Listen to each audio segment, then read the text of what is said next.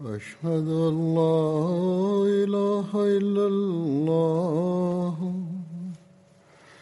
وحده لا شريك له وأشهد أن محمدا عبده ورسوله. أما بعد فأعوذ بالله من الشيطان الرجيم. بسم الله الرحمن الرحيم. الحمد لله رب العالمين. الرحمن الرحيم. مالك يوم الدين. إياك نعبد وإياك نستعين. اهدنا الصراط المستقيم. صراط الذين أنعمت عليهم. غير المغضوب عليهم ولا الضالين. يا أيها الذين آمنوا كتب عليكم الصيام كما كتب على الذين من قبلكم لعلكم تتقون.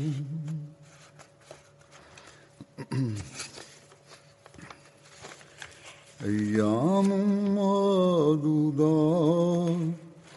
فمن كان منكم مريضا ولا سفر فعدة فعدة من أيام أخر. وعلى الذين يطيقونه فدية طعام مسكين. ومن تطوع خيرا فهو خير الله. وأن تصوموا خير لكم. وأن تصوموا خير لكم إن كنتم تعلمون.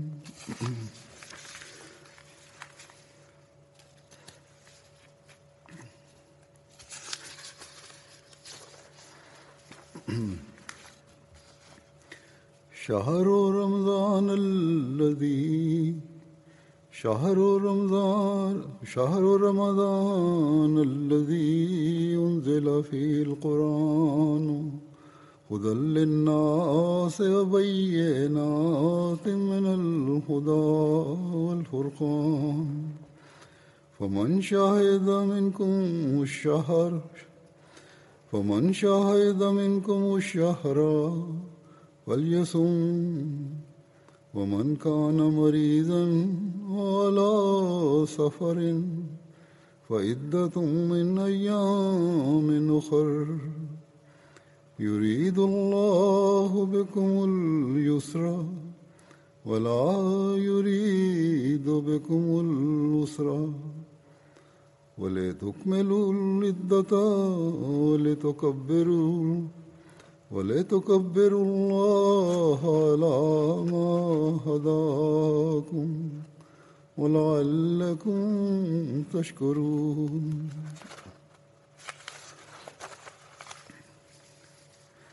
وإذا سألك عبادي أني وإذا سألك عبادي أني فإني قريب. أجيب دعوة الداع إذا دعاني أجيب دعوة الداع إذا دعاني فليستجيبوا لي وليؤمنوا بي لعلهم يرشدون.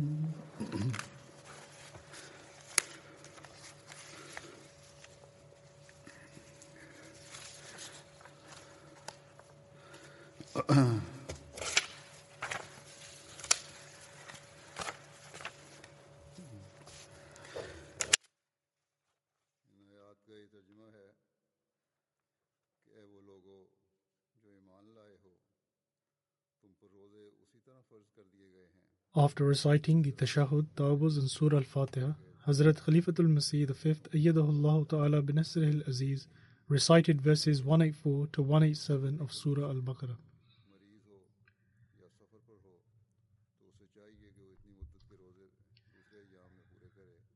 The translation of these verses is as follows O ye who believe, fasting is prescribed for you, as it was prescribed for those before you, so that you may become righteous. The prescribed fasting is for a fixed number of days, but whoso among you is sick or is on a journey shall fast the same number of other days.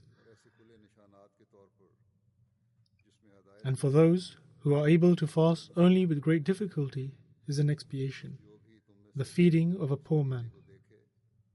And whoso performs a good work with willing obedience, it is better for him, and fasting is good for you if you only knew.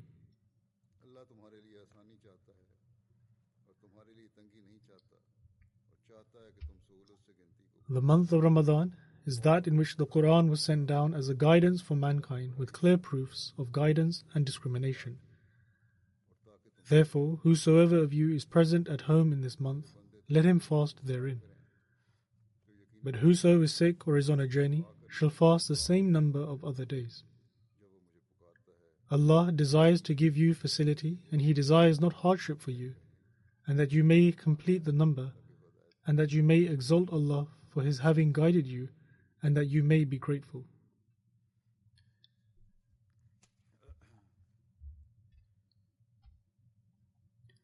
And when my servants ask thee about me, say, I am near.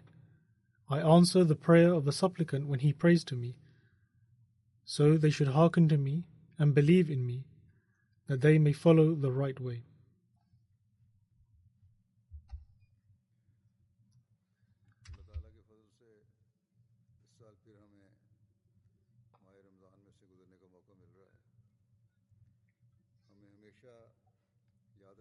This year, once again, by the grace of Allah the Almighty, we are blessed with the opportunity of passing through the month of Ramadan. However, we should always remember that simply experiencing and passing through the month of Ramadan is not enough. Or to simply keep the fast by eating in the morning for Sahri and then eating at the time of Iftari in the evening and opening the fast is not enough to fulfill the actual purpose of fasting.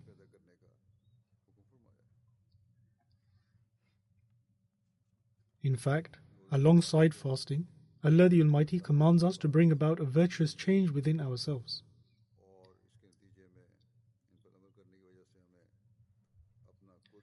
Allah the Almighty has given us various commandments with regards to fasting, and He has given us the glad tidings that by acting upon these commandments, he will grant us His nearness and accept our prayers.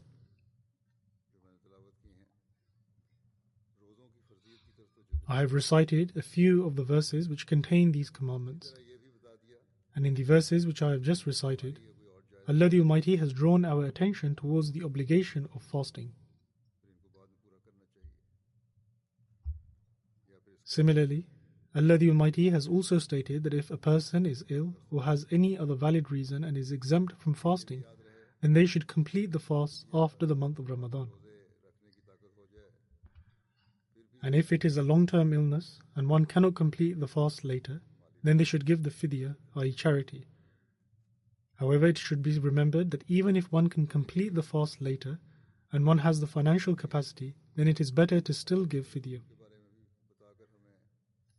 बताया कि इसका पढ़ना और इस पर अमल करना और हदायत और ईमान में मजबूत Then, along with mentioning the importance of the Holy Quran as well as its revelation, Allah the Almighty has also stated that reciting it and acting upon its teachings is a means of guidance and strengthening our faith, as well as a means of strengthening our relationship with Allah the Almighty and understanding the teachings which He has sent.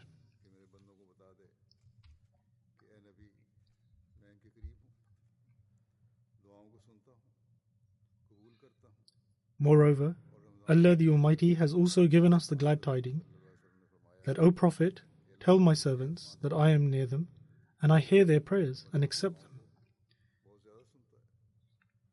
And with regards to Ramadan, the Holy Prophet, peace and blessings of Allah be upon him, has stated that Allah the Almighty descends to the lowest level of the heavens, meaning He hears the prayers of His servants a great deal. But Allah the Almighty has stated that if we desire for Him to hear our prayers, then we must obey Him and act upon His commandments.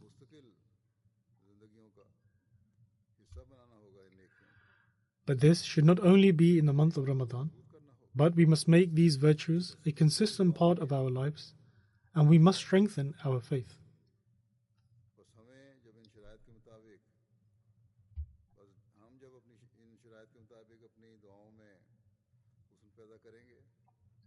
Thus, there are certain preconditions for the acceptance of prayer. And when we beautify our prayers according to these conditions, then we will find that Allah the Almighty grants us His nearness and also hears our prayers.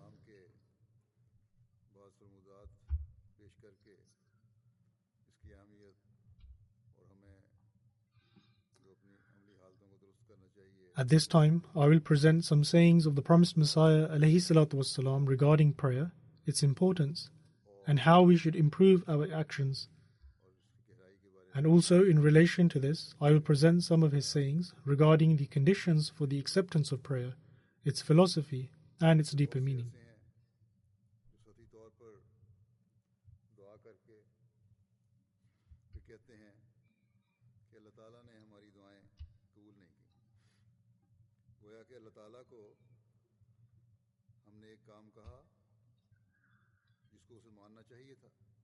There are many of us who pray superficially and then say that Allah the Almighty did not accept our prayers.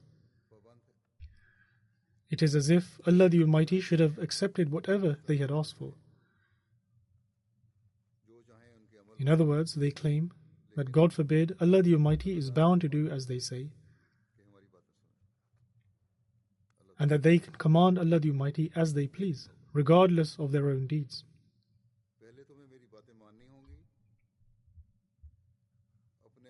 However, Allah the Almighty has clearly stated that this is not the case. First, we must do as Allah the Almighty states, and we must mold our actions according to the teachings of the Holy Quran.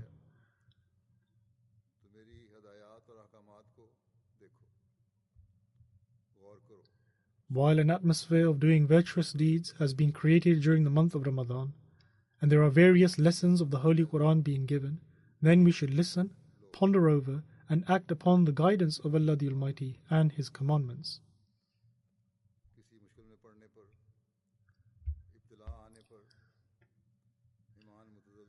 We ought to analyze and see how firm our faith is for example, does our faith waver when we are faced with some sort of hardship or trial?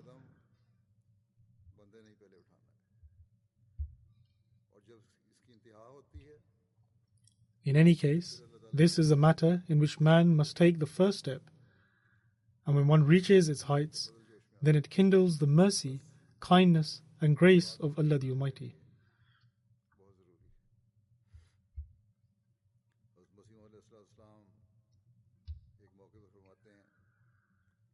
Therefore, it is of the utmost importance for us to understand this. On one occasion, the promised Messiah والسلام, stated that prayer is the pride of Islam, and this is something which Muslims are very proud of.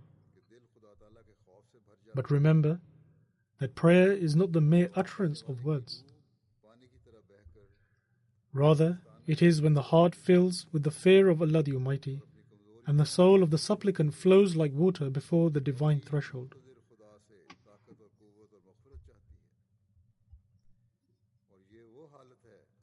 And it seeks forgiveness for its weaknesses and faults from the all powerful and almighty God. And this is a state which, in other words, can be called death.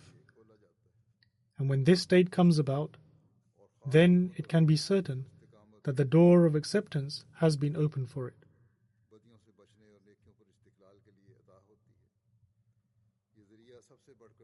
And it is then granted a special ability, grace, and steadfastness to keep away from evil and remain firm upon virtue. Above all others, this mean is the greatest. Thus, this is the true manner of prayer, and attaining the nearness of Allah the Almighty, and having one's prayers accepted, and keeping away from sin.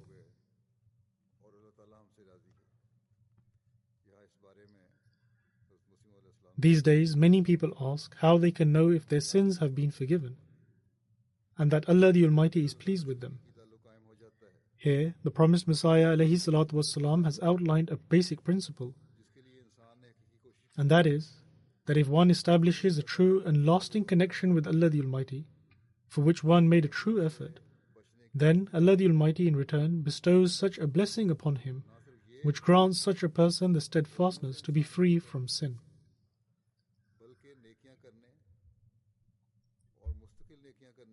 And not only is one able to be saved from evil, but he is also granted the ability to carry out virtuous deeds on a continuous basis.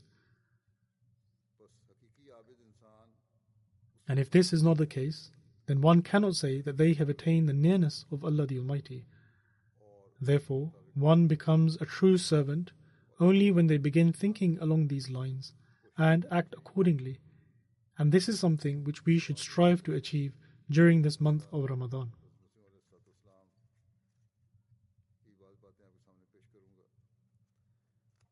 And as I stated earlier, that I will present some sayings of the promised Messiah والسلام, before you in relation to prayer. With regards to the acceptance of prayer, on one occasion the promised Messiah والسلام, stated, The subject of the acceptance of prayer is in fact a branch of the subject of prayer. It is a matter of fact that a person who does not comprehend the basic principle will encounter difficulty in comprehending a branch and will remain in ignorance. In other words, in order to understand something, one must understand the core principle and if one does not understand the core principle, then no matter how many explanations are presented, the matter cannot be comprehended. The promised Messiah والسلام, further states The principle of prayer is that there is a mutually attractive relationship between a pious servant and his Lord. In other words, an ability to be attracted to it. And so, to begin with, the grace, i.e., the Rahmaniyat of God Almighty, draws a servant to itself. And then, through his sincerity, the servant approaches close to God Almighty.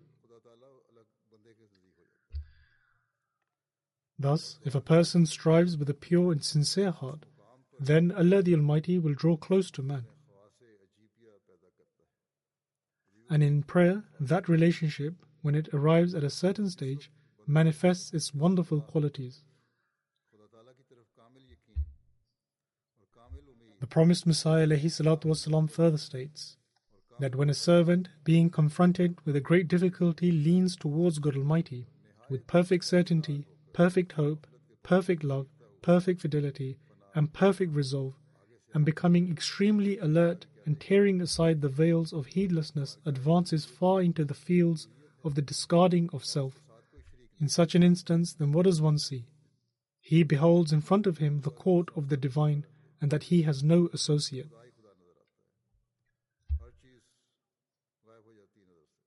At this point, one can see God alone, and nothing else remains in view. Then nothing in the world holds any meaning except for God.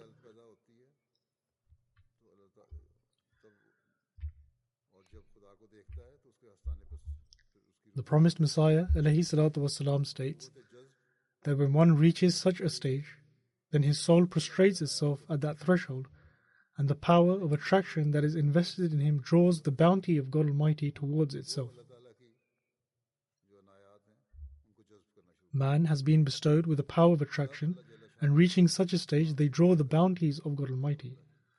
And then, God the Glorious addresses himself towards fulfilling the purpose of the supplication and casts the effect of prayer on all those preliminary means in other words, Allah the Almighty casts His effect on whatever methods or processes are required to fulfill that prayer.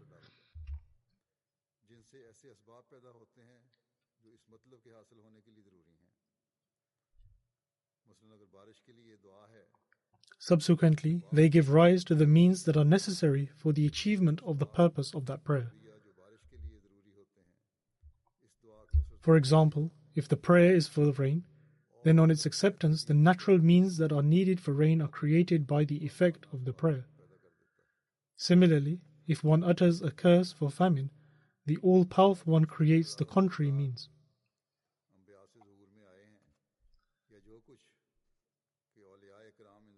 The promised Messiah والسلام, then further states the source of thousands of miracles that were manifested by the prophets and the wonders that have been exhibited throughout by the saints was prayer. And it is through the effect of prayer that extraordinary events display the power of the All Powerful.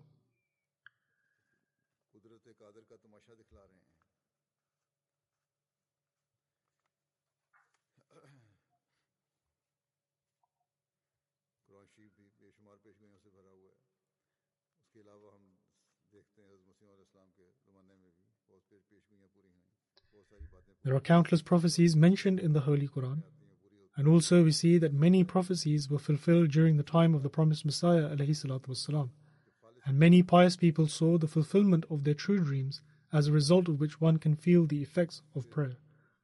All this is only possible when one sincerely inclines towards Allah the Almighty.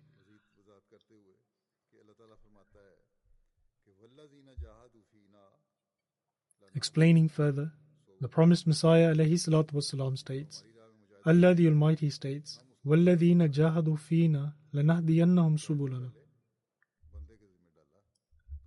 that is, a person who strives in our cause shall be shown the ways that lead to us. Thus, Allah the Almighty placed the responsibility of striving upon mankind. And along with this promise, we have also been taught the prayer, Ihdina Sirat al Mustaqim, that is, guide us on the right path. On the one hand, Allah the Almighty has promised that if one strives in God's path, He will surely guide them to the correct path. And at the same time, He taught the prayer, Ihdina Sirat al Mustaqim, that guide us in the right path. The promised Messiah والسلام, further states, Therefore, man ought to keep this in mind and supplicate fervently in their formal prayer. And also, he must instill the desire to be included among the group who achieved success and insight, lest he departs from this world blind and bereft of insight. Thus, Allah the Almighty states, Man kana fi hazihi a'ma wa huwa fil akhirati a'ma. Meaning, whoso is blind in this world shall be blind in the hereafter. In other words, those that are spiritually blind. The one who is immersed in materialism in this life and has failed to recognize God, nor understands the wisdom behind prayer or the effects it contains, and instead is immersed in materialism, then even in the hereafter they will not be able to gain the nearness of Allah the Almighty.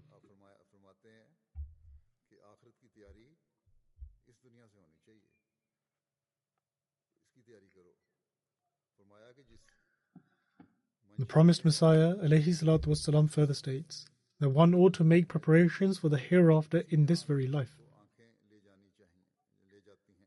The promised Messiah والسلام, states this demonstrates that we must take our ability to see from this very world, so that we may be able to witness the hereafter.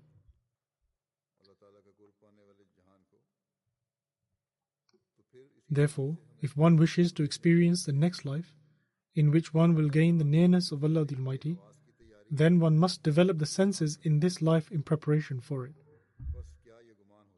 The promised Messiah states that in order to experience the next life, our senses are to be developed in this very world. And can it be conceived that Allah the Exalted would make a promise and then break it? The promised Messiah والسلام, further states that a blind person is one who is bereft of spiritual insight and pleasure. A person who blindly follows the practices of their family just because they are born into a Muslim household is called a Muslim. In other words, a person follows heedlessly and does not carry out any deeds and is only a Muslim because he is born into a Muslim family. The promised Messiah والسلام, further states Similarly, a person who is born to a Christian family becomes a Christian. And this is the very reason that such people give no regard to God, the Messenger, or the Quran. In fact, even the love such people possess for religion is questionable. In other words, the religion of a person who is following blindly is questionable.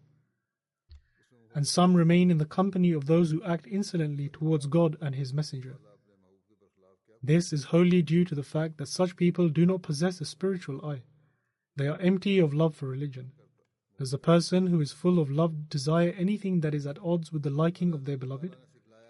In other words, if one has love for someone, they are not prepared to listen to anything that is against their beloved. Hence, Allah the Almighty teaches that He is prepared to bestow His bounties if a person is prepared to receive them. Thus, the offering of this supplication prepares one to receive divine guidance.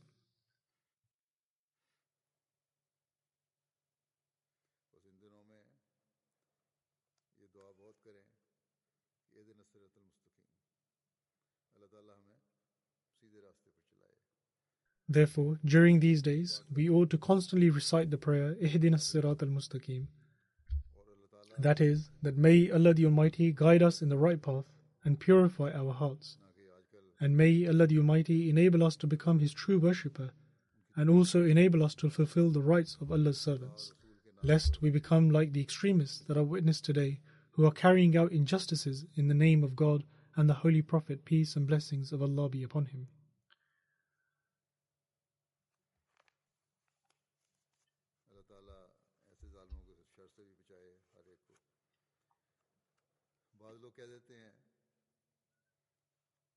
We pray that may Allah the Almighty protect everyone from the evil of such people.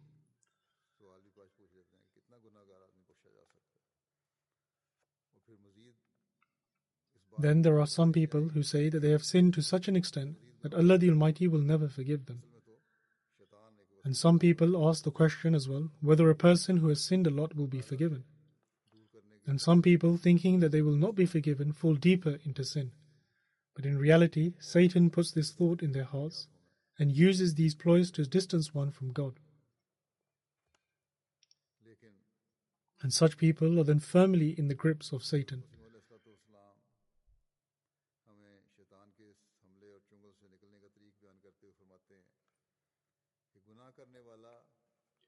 But explaining the ways to escape the clutches of Satan, the promised Messiah والسلام, states that the thought of having committed a plethora of sins ought not to hold back a sinner from supplication. One must never stop praying and think that they have committed too many sins. In fact, prayer is an antidote. Ultimately, such a one will observe how prayers serve to foster within him an aversion towards vice. In other words, prayer is the remedy to safeguard one from sin. And when one prays with steadfastness, then such a person will begin to dislike sin and Satan will run away. The promised Messiah والسلام, further states that in the end, those steeped in sin who despair of the acceptance of prayer and do not seek recourse to repentance lose faith in the prophets and their effects. And such people then move away from religion.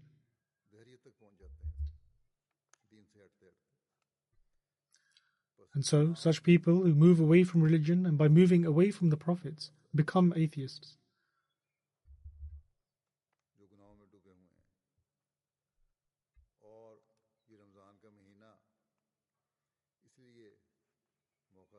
Therefore, even for people who are immersed in sin, Islam shows them a ray of hope.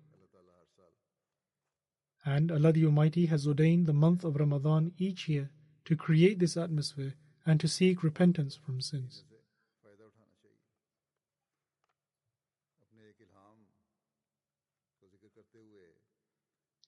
Therefore, we ought to derive benefit from this month. Then, whilst referring to a revelation vouchsafed to him, which was Ujibu kulla du'aika, the promised Messiah والسلام, states, My compassionate Master, God Almighty, has promised me clearly that ujibu kulla du'aika, that I will accept your every prayer. The promised Messiah salam, states, However, I am well aware that the word kulla, i.e., every, refers to those prayers which, if accepted, cause no harm. It does not mean that every prayer will be accepted.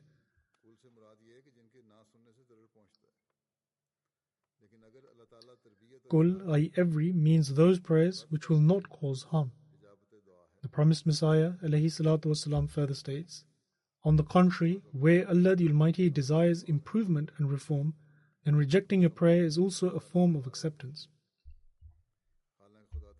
At times, a person is unsuccessful in achieving the result of their prayer, and one thinks that God Almighty has rejected their supplication, even though He has actually accepted the person's entreaty and acceptance is manifested in the form of a disapproval in the specific case at hand, behind the apparent veil, in reality, the real advantage and benefit lies in the supplicant's prayer being rejected.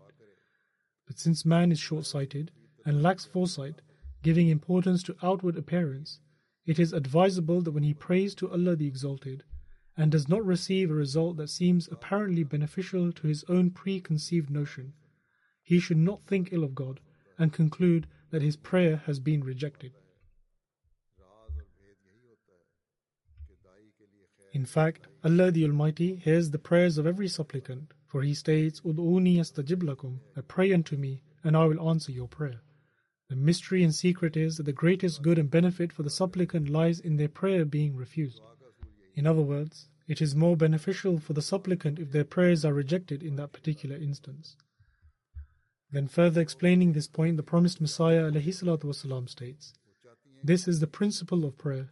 In the acceptance of prayer, Allah the Exalted is not subject to our thoughts and desires. One may observe how dear a mother holds her child. She desires that no harm should come to her child. But if a child should cry and insist upon the absurd idea that they be handed a sharp dagger or a bright and glowing piece of coal, would the mother, despite her true love and compassion, ever approve of a child taking hold of a flaming piece of coal and subsequently burning their hand, or cutting their hand on the sharp blade of a dagger? Of course not. The underlying principle in the acceptance of prayer can be understood in light of this example. The promised Messiah salam further states, I am myself experienced in this regard. Where a detrimental aspect exists in a certain prayer, it is not accepted in the least. It does not mean that all the prayers will be accepted, for Allah the Almighty knows best, as He is the knower of the unseen. If there is a detrimental aspect in the prayer, then that prayer is not accepted. The promised Messiah wasalam further states, One can easily understand that our knowledge is not definitive and without its faults. There are many things we do with great pleasure, considering them to be blessed, and in our own view we consider their outcomes to be blessed as well. But ultimately they turn into a grief and affliction that clings to us. We see many examples of this today as well, and even in the letters I receive on a daily basis, People pray for something and then try their utmost to forcibly achieve it.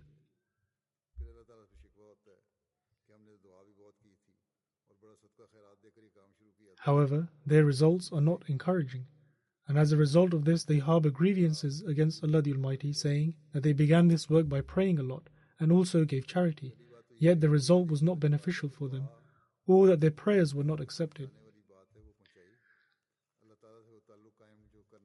Therefore, firstly, it is important to know that has that individual prayed the utmost, as has been mentioned, and have they formed a relationship with Allah the Almighty as is required? If the answer is in the negative, then as the promised Messiah salam, has stated, that it is mere lip service. And if a person has prayed to the utmost capacity, and then Allah the Almighty has rejected the request or the results were not positive, then there was some divine wisdom behind this decision, and it would be beneficial for that individual. And if a person stresses on a matter and he was wrong to do so, then instead of harboring grievances against Allah the Almighty, such an individual ought to seek forgiveness and accept that it was their own mistake for trying to chase after something that was not agreeable in their favor.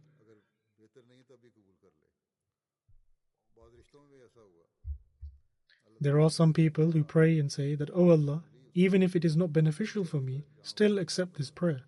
And this has been the case in certain marriage proposals as well. And Allah the Almighty heard that individual's prayer, and he was married where the person desired. but after a short while it ended in divorce. Therefore, one should not pray in this manner. At times, in order to teach the person a lesson, Allah the Almighty accepts the prayer of a person which is not in their favor. But when that person sees the outcome, then they seek forgiveness and repent. In any case, the promised Messiah والسلام, states, Hence, it cannot be said that all the desires of man are free from harm if fulfilled. Man is but a mixture of faults and errors. In other words, man is susceptible to committing errors. Thus, as one would assume, and as is the case, some of his desires are injurious. if Allah the Exalted were to accept such desires, this would clearly contravene divine mercy.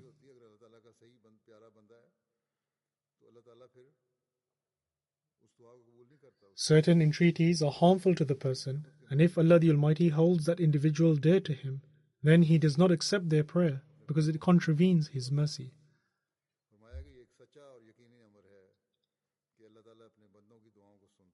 And God Almighty does not allow harm to befall His beloved servants. The promised Messiah salam further states, It is a matter quite sure and certain that Allah the Exalted accepts the prayers of His servants and confers upon them the honor of acceptance, but not every foolish desire. It is not for every person. Inner emotion blinds a person to what is best in the long run and moves one to pray to their own detriment. They pray without thinking of the consequences of that prayer.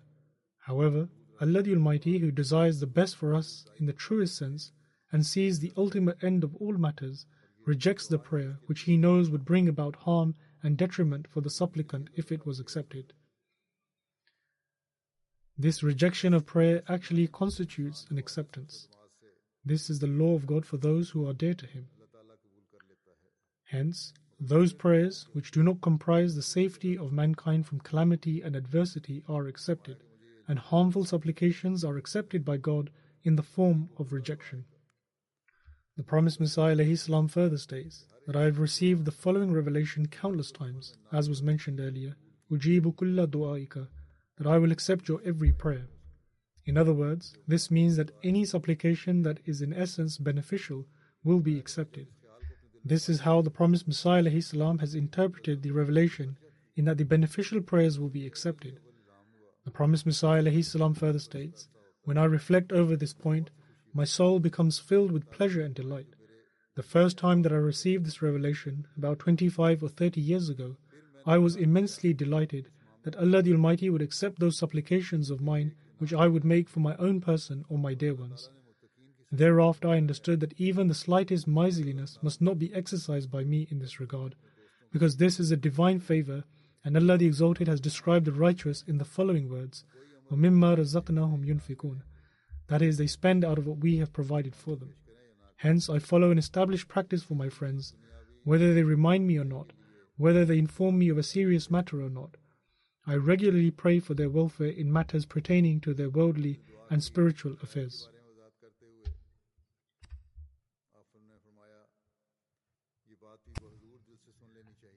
Then, whilst explaining the various preconditions for the acceptance of prayer, the promised Messiah والسلام, states, However, pay heed with an attentive heart that there are certain preconditions for the acceptance of prayer. Some of them relate to the person making the supplication, and some relate to the person for whom supplication is made. And it is necessary for a person who solicits someone else to pray for them to first fear Allah the Almighty themselves. This is extremely important point the one who requests another to pray for him should always instill the fear of Allah the Almighty within himself. Such people must remain in awe of God's being as He is the independent and besought of all. He should always remember that Allah the Almighty is not dependent upon anyone and to always fear Allah the Almighty. And they must make peaceful relations and worship of God a practice of life. These are all important aspects in that they make peaceful relations and worship of God a practice of life. The promised Messiah ﷺ further states they must please Allah with righteousness and piety, and when this is the case, the gate of the acceptance of prayer is open to such a one. When one fulfills all these preconditions, it is then that the gate of the acceptance of prayer is open for such a person. However, if a person displeases Allah the Almighty, ruins his relationship with him, and wars with him. In other words, one does not adhere to the injunctions of Allah the Almighty and fails to fulfill the rights of God and His creation, then his mischief and evil deeds become an obstruction or a mountain that stands in the way of prayer. In other words, they become like a wall or an obstruction like a mountain. And as a result, the door of acceptance is closed to such a person. The door of the acceptance of prayer is closed for such a person, and neither will one's own prayers be accepted, and nor will the prayers of the person whom they have requested to pray for them will be accepted in their favor. The promised Messiah further states, Hence our friends must save our prayers from going in vain, and must not allow for their path to be obstructed by any barrier that may be erected as a result of their own unacceptable actions. The promised Messiah has stated that if one's actions are not right, then his prayers will not be accepted in their favor. In fact, those actions will become like an obstruction in the path of acceptance. Then, another aspect which is extremely important for the acceptance of prayers is that one ought to be completely firm in their beliefs. This is a fundamental condition, and also that one should adopt righteous actions. The mention of adopting righteous actions has been explained earlier as well, wherein Allah the Almighty states that one ought to fulfill His injunctions and respond to His call For this is fundamental and vital for the acceptance of prayer.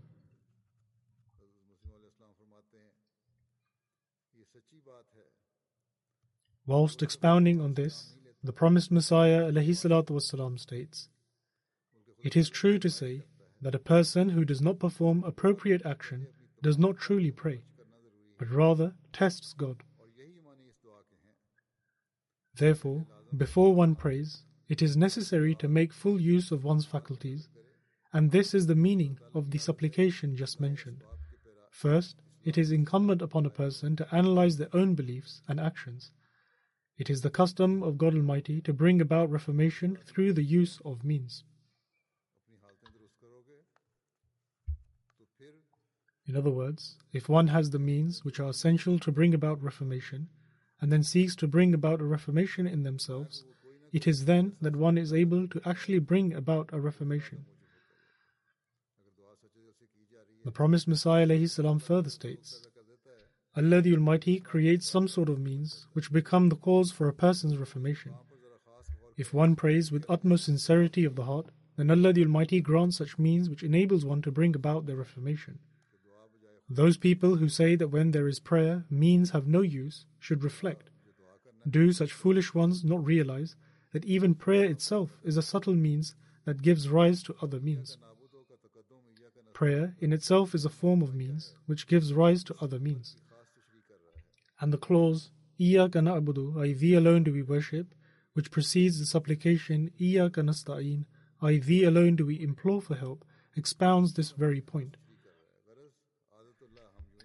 In other words, we pray to Allah alone and then seek His help for the completion of our tasks. And this is what is being explained here. Therefore, this is the way of Allah that we observe, whereby He creates means, i.e., it is Allah the Almighty who creates the means. The promised Messiah salam further states Observe how God provides water to quench our thirst and grants us food to satisfy our hunger, but He does so through means. It is not the case that the thirst is quenched without it, or water just magically comes down immediately, or food is instantly provided. In fact, certain means are created through which one is able to acquire water and food. Therefore, this phenomenon of means functions as I have just described. Means must be created to achieve one's ends, because God has two names. Allah the Almighty states, Gan Allahu Azizan Hakima, that is, Allah is mighty, the wise. And by virtue of his name Aziz, i.e., the mighty, God does whatever is needed, and the name Hakim, i.e., wise, denotes that his every action is done with wisdom and done properly and adequately in accordance with the appropriate time and place. Just observe how plants and vegetation possess diverse properties. Even a tola or two, i.e., a unit of measurement of turpeth, is enough to clear the bowels. So too is the case with scamonia. Allah the Exalted has the power to clear a person's bowels without the use of any medicine or to quench one's thirst without water. Allah the Almighty has the power to clear one's bowels without any other means or quench one's thirst without water. But it was necessary for mankind to learn of the wonders of nature. The promised Messiah ﷺ has stated that it was necessary that mankind learn the various wonders of nature. For the extent to which a person increases in their awareness and knowledge of the wonders of nature is the degree to which they are increased in their understanding of the attributes of Allah the Almighty, and this enables one to attain the nearness of God. Through medicine and astronomy, we discover thousands of qualities present in nature. Thus, if one ponders from a spiritual perspective, then for a scientist who believes in one God, then all of these various aspects of creation or any discovery they make will become a proof of the existence of Allah the Almighty, and it will become a means of strengthening their faith. However, an atheist will perhaps just describe it as a mere coincidence. But the promised Messiah ﷺ states that the reason why Allah the Almighty has revealed the wonders of nature is so that one understands that everything in life has a purpose. The promised Messiah ﷺ further states, they ought to adopt a way of righteousness, i.e. taqwa, because it is righteousness alone that sums up the Sharia. If one were to briefly describe what Sharia means, it could be said that its essence is taqwa, i.e., righteousness. And there are many ranks and levels of righteousness. However, if a seeker faithfully traverses the elementary ranks and levels of piety with steadfastness and sincerity, they ultimately attain the highest grades due to their virtue and desire to seek the truth.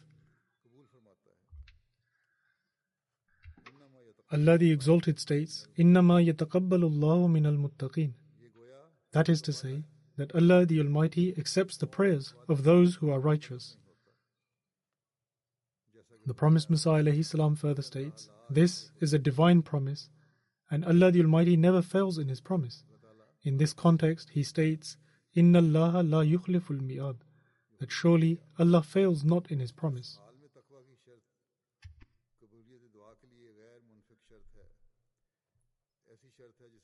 The promised Messiah ﷺ further states, Righteousness is a necessary precondition for the acceptance of prayer, and it cannot be separated or discarded or left out. And so, if a person desires acceptance of prayer in their own favor, despite their own negligence and misguidance, would such a one not be foolish and senseless? Therefore, it is incumbent upon our community that in so far as possible, each and every member must follow the ways of righteousness so that they can experience the pleasure and delight of the acceptance of prayer and partake of an increase in faith. Allah the Almighty states that one should believe in Him, and it is then that their faith will continue to strengthen. Then, whilst explaining the various forms of beneficence, the promised Messiah ﷺ states that one ought to remember that there are two forms of beneficence Firstly, there is graciousness, i.e. Rahmaniyat, and secondly, mercy, i.e. Rahimiyat. The divine grace of Rahmaniyat is that which was in practice even before our beings came into existence. For example, before anything else, through the insight of His eternal knowledge, Allah the Almighty created a heaven and earth and other worldly things and heavenly bodies, which would all fulfill some purpose in our lives, and so they do. It is humans that ultimately benefit from all of these creations. When goats and sheep and other animals are themselves beneficial to man, what benefit do they derive in the real sense? In other words, all of these have been created for the benefit of man, and they themselves do not derive any benefit as such. The promised Messiah ﷺ further states, Among those things that are physical, just observe how humans consume many exquisite and excellent forms of food. High quality meat is reserved for humans, whereas scraps and bones are thrown to dogs. At a physical level, the pleasures and comforts that humans enjoy are experienced by animals as well, but they are the primary privilege of mankind. Animals do not partake of spiritual pleasure. The spiritual pleasure is only experienced by humans, and animals are not included in that. Hence, there are two forms of beneficence Firstly, that which resulted since the earliest times, even before our existence, in the creation of the elements and matter, and which are bound to our service. And all of these things were present even before our own existence, human desire, or prayer, by virtue of the demands of Rahmaniyat. In other words, these were all present before us and before our human desire and prayer, and this is all due to Rahmaniyat, i.e., the grace of Allah the Almighty. The promised Messiah salam states the second form of beneficence is divine mercy, i.e., Rahimiyat. That is to say, that when we pray, Allah the Exalted bestows. If one contemplates, it becomes evident that the relationship which underpins the law of nature is the exact relationship found to exist in prayer. Some people consider prayer to be a self invented belief. However, I would also like to expound on the relationship that our prayer has with Allah the Almighty. The promised Messiah salam explains the relationship man has with prayer, and he states, When a child becomes restless with hunger and screams and wails for milk, a woman's breast begins to fill with milk. A child has no conception of prayer, but how do the cries of a child bring forth milk? Everyone is experienced in this regard. At times, it has been noted that a mother feels no milk in her bosom, but as soon as a child cries, milk begins to flow forth. Now, can our cries before Allah the Almighty bring forth nothing? Indeed, divine favor does flow forth, and all our cries are heard, but those who are blind and consider themselves to be scholars and philosophers are unable to see. If an individual keeps in mind the relationship that a child has with its mother and reflects over the philosophy of prayer, it becomes very simple and easy to understand. The second form of beneficence teaches us that one form of grace is received by asking for it. If a person continues to supplicate, they shall continue to receive. Ud'uni astajib lakum. I supplicate and I shall accept. This is not an empty phrase, rather, this is an inherent characteristic of human nature.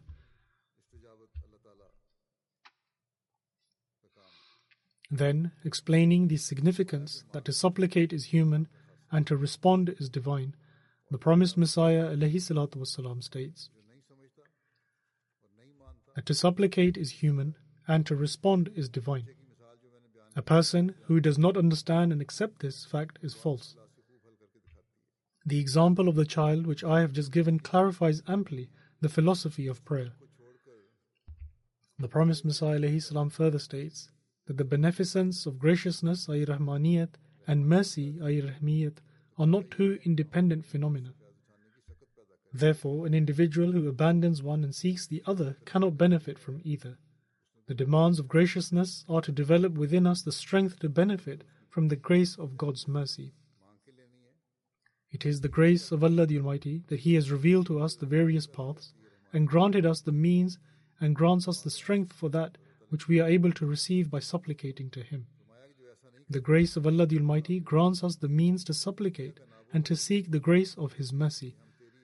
The promised Messiah salam further states, One who does not do this is ungrateful for divine favor.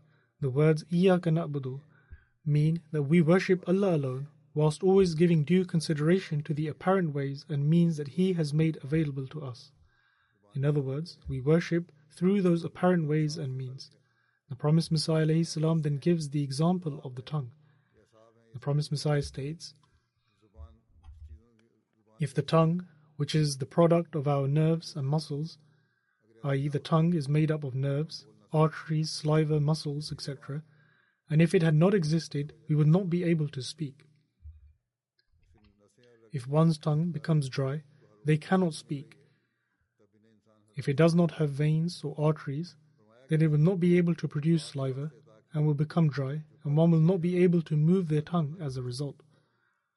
The promised Messiah والسلام, further states that we were granted a tongue which, for the purpose of prayer, has the ability to articulate the very sentiments of our heart. We have been granted a tongue to express the sentiments of the heart and through which we speak.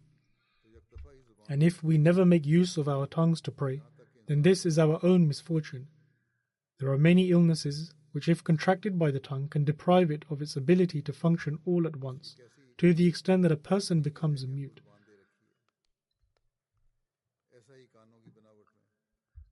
The promised Messiah ﷺ states, What a beautiful manifestation of divine mercy it is that we have been bestowed a tongue. Or perhaps the word divine grace is written here, that Allah the Almighty has bestowed us with a tongue out of His divine grace and then He has taught us the proper method of it to use, and this is also owing to His mercy. The promised Messiah salam, further states Similarly, if the form of our ears become corrupted, we would not be able to hear a thing. So too is the case of the heart. If the state of fear and humility and the faculties of contemplation and reflection with which man has been vested become corrupted, then all of these faculties more or less become useless. Just observe those who are mad and see how their faculties become futile.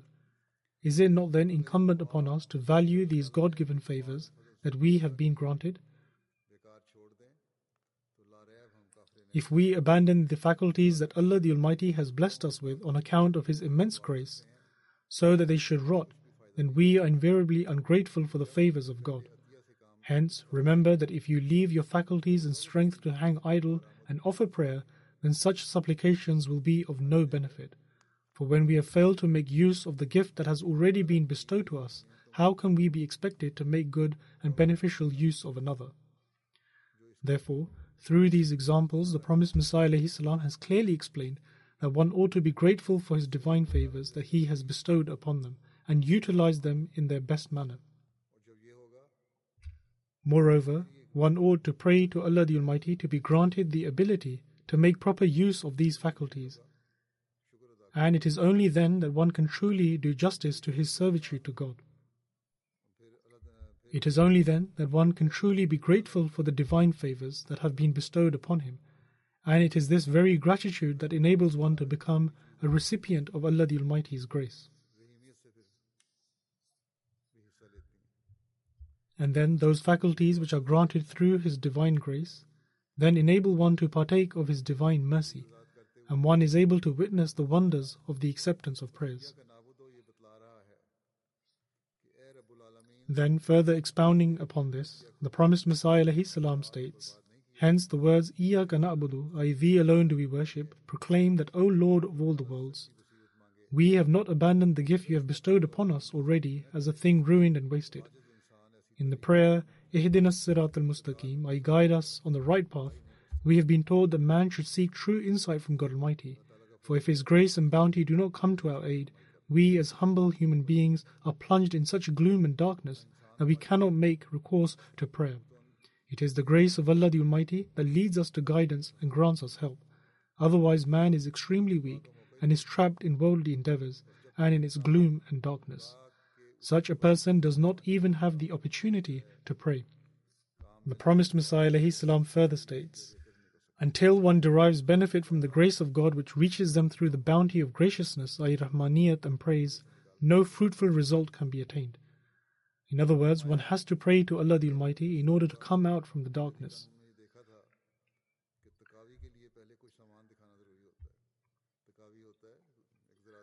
The promised Messiah والسلام, states that I found some time ago that even in British law, in order to secure an agricultural loan, one is required to furnish proof of some assets. Even here, if one wants to take a loan or a mortgage, they have to make some initial payments or give something as a deposit. Therefore, one is required to furnish proof of some assets and to carry out some action from before. The promised Messiah states that in the same manner one ought to keep in view the law of nature and ask, Have we made good use of that which has already been bestowed upon us? If having been blessed with reason, good sense, eyes, and ears, we have not gone astray, and have not pursued ways of foolishness and ignorance, then you shall receive further divine grace through prayer. If a person has not gone astray after having been granted all these faculties, then, when they pray, they will be granted further blessings. Otherwise, there are warning signs of destitution and misfortune. Therefore, if one does not make proper use of these faculties which we have been bestowed with, then prayers cannot be of any benefit. In fact, in such an instance, one becomes deprived and unfortunate. Therefore, we ought to pay particular attention to this. The promised Messiah والسلام, then further states In short, the acceptance of prayer has parallels in the law of nature, and in every area he manifests living examples. It is for this very reason that God has taught us the prayer Ihdina sirat al-mustaqim sirat al-ladina an'amta alayhim. That is, guide us in the right path, the path of those on whom thou hast bestowed thy blessings. This is the will and law of God Almighty, which none can change. In the supplication, Ihdina Sirat al Mustaqim, we ask God to perfect and complete our deeds. When one reflects upon these words, it apparently seems that this verse instructs us to employ the use of these words to supplicate so that we may be guided to the right path. However, prior to this verse, the words Iyaka na'budu wa iyaka nasta'in, i.e. Thee alone do we worship, and Thee alone do we implore for help, tell us to benefit from this instruction first. In other words, in order to traverse the stations of the right path, one must employ their untarnished faculties to seek help from Allah. In other words, Thee alone do we worship, and Thee alone do we implore for help signifies that if one wants to attain the right path, then they have to employ the faculties they have been granted by Allah the Almighty and seek help through them in order to follow the right path. The promised Messiah والسلام, further states, Thus, regard for apparent means are also necessary, and one who forsakes them is ungrateful for God's blessings. In order to perform virtuous deeds, one has to pray to Allah the Almighty. The promised Messiah further states, He granted us a tongue for prayer, which can articulate the sentiments and desires of our heart. Similarly, God has instilled within the heart a nature of humility and meekness, and has invested it with the faculties of thought and reflection. Hence, remember that if we forsake these strengths and faculties in prayer, then such a supplication will be neither beneficial nor effective. For when a person has made no use of the gift already granted to them, what benefit will they derive from another? This is why the words Iyaka na'budu, which precede Ihdina Sirat al Mustaqim, express that we have not left unused nor wasted away the gifts and faculties already granted to us by God. Remember, the distinctive quality of graciousness is that it bestows the ability to benefit from the grace of mercy. In this context, when God Almighty states, Ud'uni astajib lakum, that pray unto me, I will answer your prayer, this is not a mere figure of speech. In fact, human dignity calls for it. To supplicate is human, and to respond is divine, and a person who does not accept this is unjust.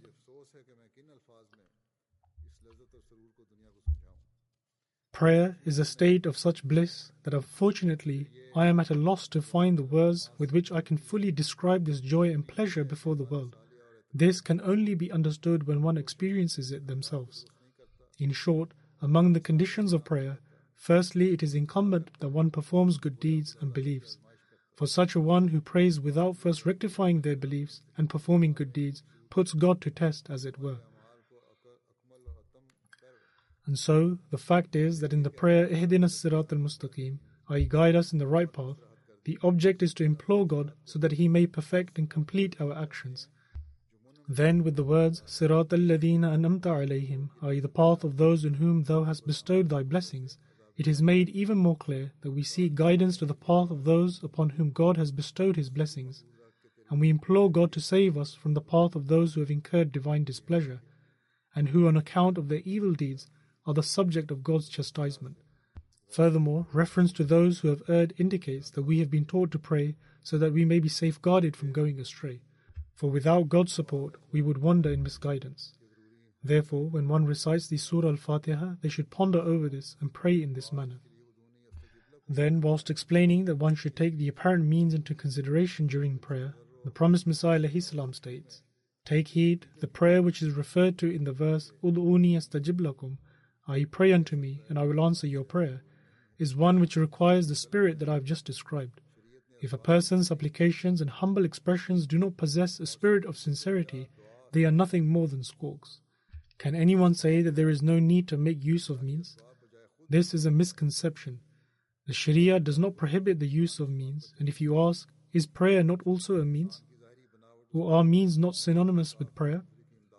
The very search for means in itself is prayer, and prayer in itself is a magnificent fountain of means. The physical design of humans, i.e., the form of their two hands and two feet, naturally guide and lead us to understand that we have been created to help one another. When this design can be observed in humans themselves, how astonishing and surprising would it be if one finds it difficult to understand the purport of the following verse, Ta'awanu al birri wa taqwa, i.e., and help one another in righteousness and piety. Indeed, I proclaim that you even ought to search for means through prayer.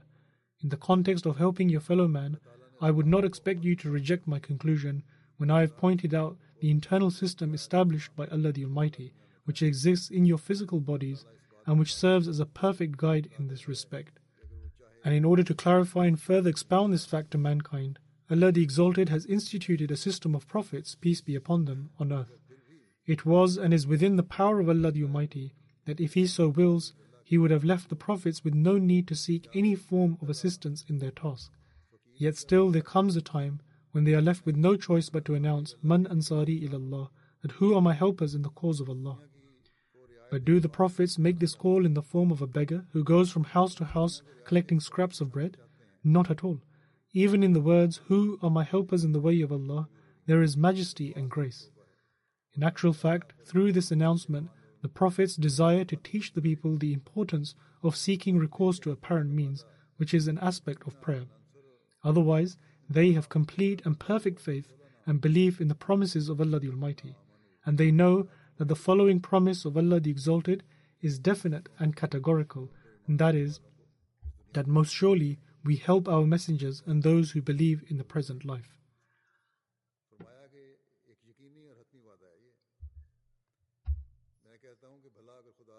The promised Messiah والسلام, states, And I believe that if God does not move a person's heart to help another, how could anyone be motivated to do so?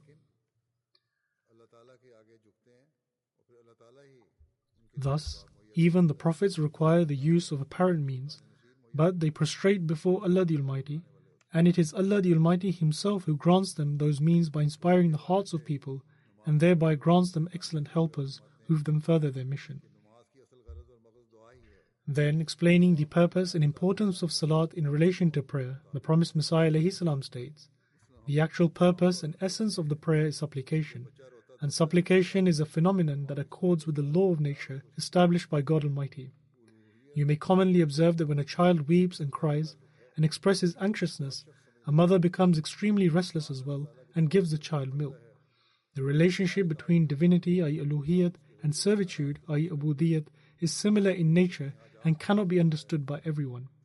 When a person falls at the gate of God Almighty with extreme humility, lowliness, and meekness, and presents his circumstances before God and requests his needs from Him, the grace that is inherent in divinity surges forth and shows mercy to such a person.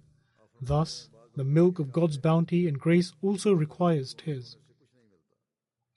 The promised Messiah والسلام, then further states, Those who suggest that there is no use in crying and weeping before God Almighty are false and incorrect in their view. Such people do not believe in the being of Allah Almighty and in His attributes of power and control. If they develop true faith, they would never say such a thing. Whenever anyone has come in the presence of God and has turned to Him with sincere repentance, Allah the Exalted has showered His grace on such a one. Thus, the one who has said the following verse is true indeed.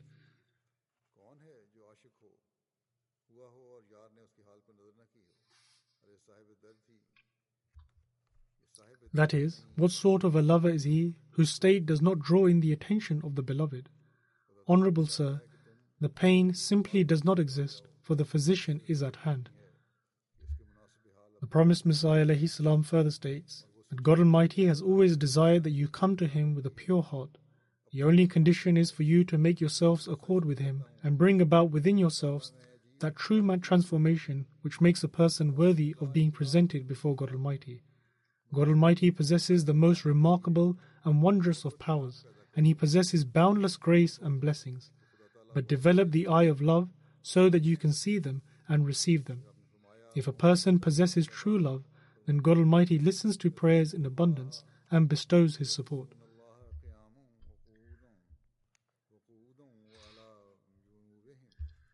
The promised Messiah والسلام, further states, in praise of the believers, Allah the Almighty states, يذكرون الله قياما وقعودا وعلى جنوبهم ويتفكرون في خلق السماوات والأرض ربنا ما خلقت هذا باطلا That is, the believers are those who remember Allah standing, sitting, and lying on their sides, and ponder over the creation of the heavens and the earth. And when the intricacies of the universe are made manifest to them, they say, our Lord, you have not created this in vain. In other words, such believers do not just look at the creation of the universe and its intricacies like worldly people and simply ponder as to how it looks, the size of its radius, the nature of its gravitational pull, and its relation with the sun, moon, and stars. Rather, upon learning of the absolute perfection in its creation and discovering the intricacies of the universe, they seek to find its creator and strengthen their faith.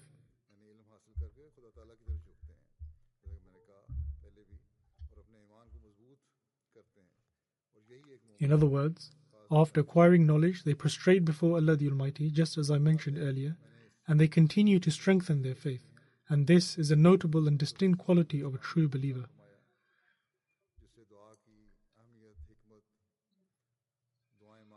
These are just some aspects which I have presented from a great treasure which the promised Messiah والسلام, has given to us, and which shed some light on the importance of prayer, its wisdom, method, and its philosophy. And if we begin to understand these, then we will be able to bring about an extraordinary change within ourselves, and we will develop a special bond with Allah the Almighty, and we will also become the recipient of Allah the Almighty's blessings.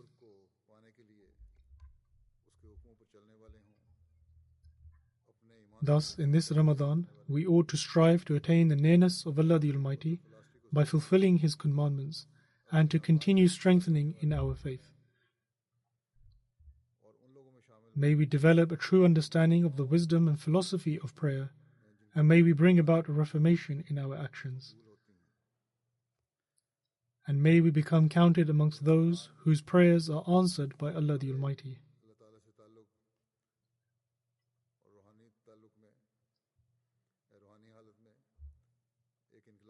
May this Ramadan enable us to bring about an extraordinary transformation in our relationship with Allah the Almighty and in our spiritual conditions.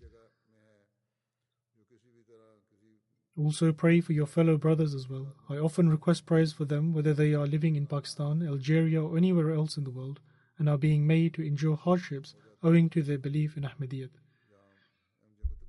In Pakistan, there are incidents occurring on a daily basis whereby Ahmadis are made to suffer hardships in some form or another.